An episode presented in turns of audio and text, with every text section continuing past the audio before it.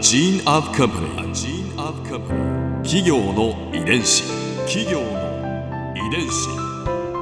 全国に546万社以上あるとされる日本の企業その企業の数だけ理念があり使命があり人間ドラマがあります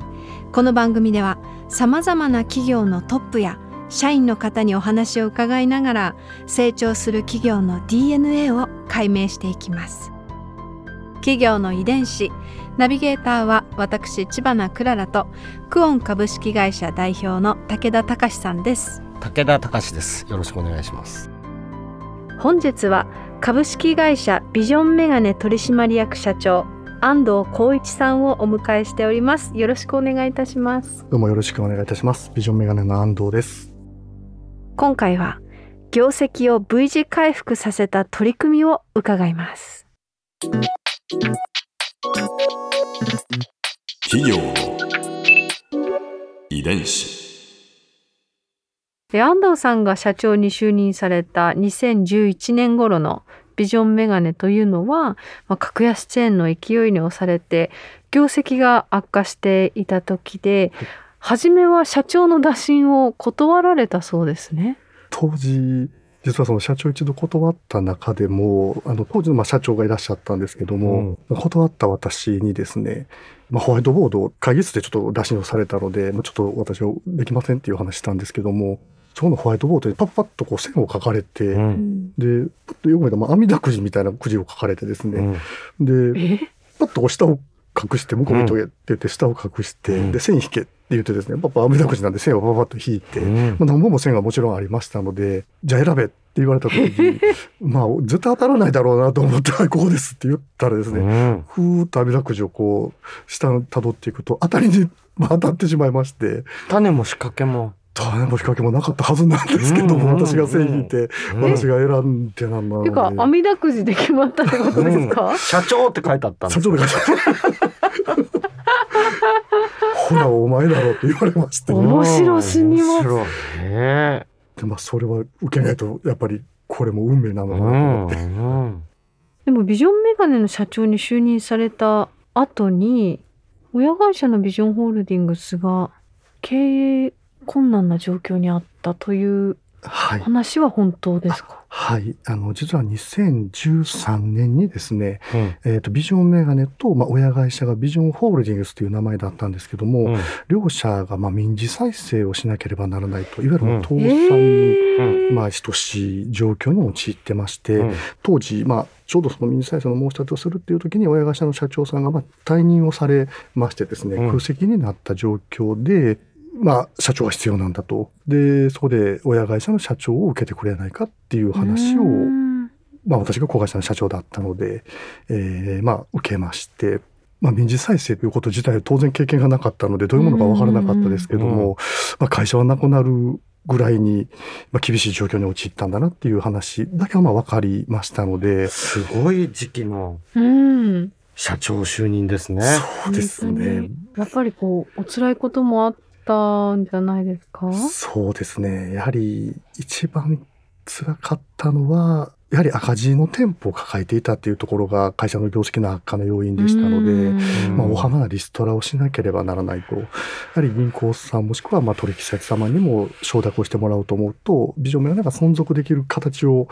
伝えないといけなかったですので、まあ、そのためにもまあリストラは必要だと。そうなると店舗だけなくして済むものではないので、やはり従業員をまあ、リストラしなければならないってなると、まあ、今まで私ビジョンメガネでずっと働いてきてましたので一緒に働いてきた仲間であるとか、まあ、先輩であるとか、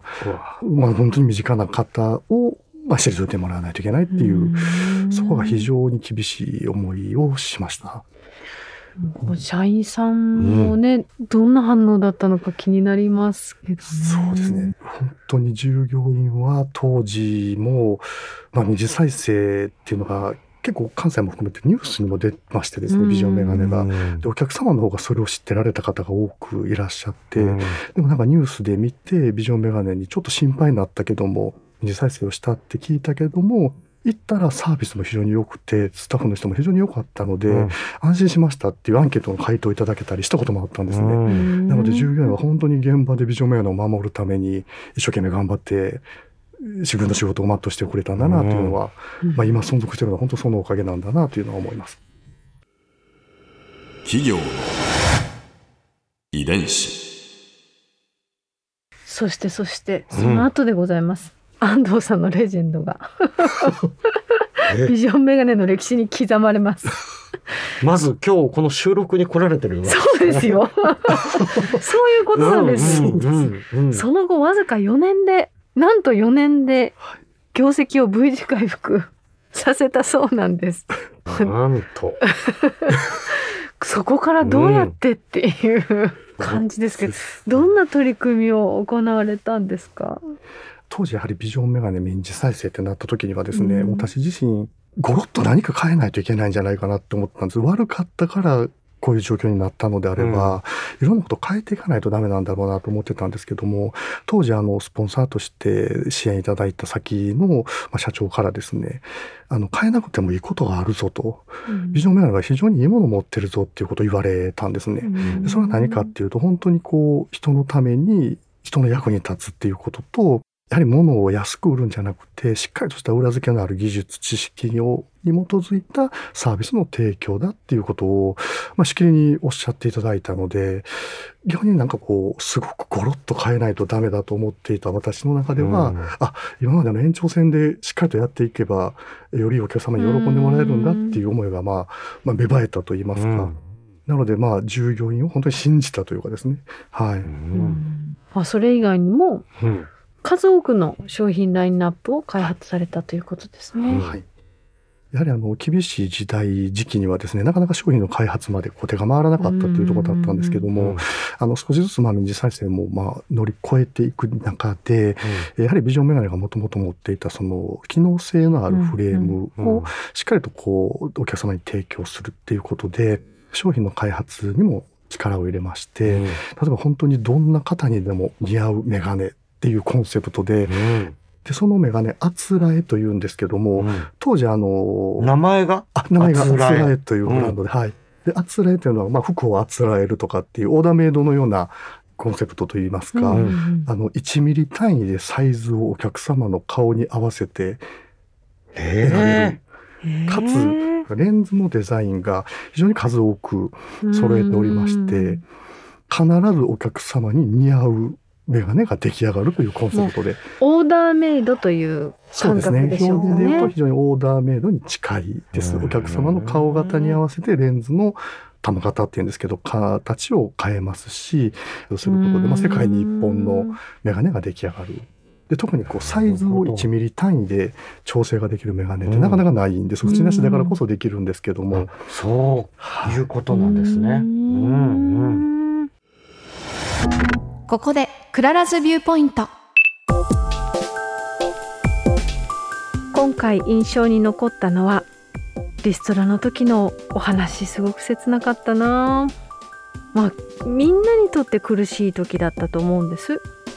もうそれでもこう最後まで社員さんのお客様に対するサービスがずっと変わらなかったっていうお話もありましたしいやなんかそこでもやっぱりこうビジョンメガネのその人のためにというこう社風が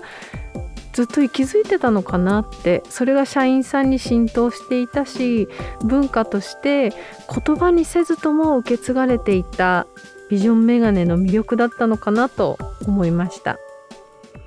企業遺伝子。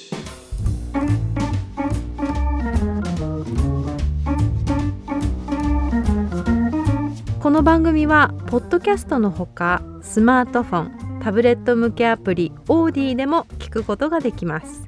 お使いのアプリストアからダウンロードして企業の遺伝子のページにアクセスしてみてくださいね。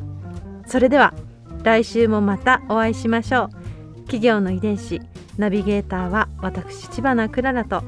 クオン株式会社代表の武田隆でした。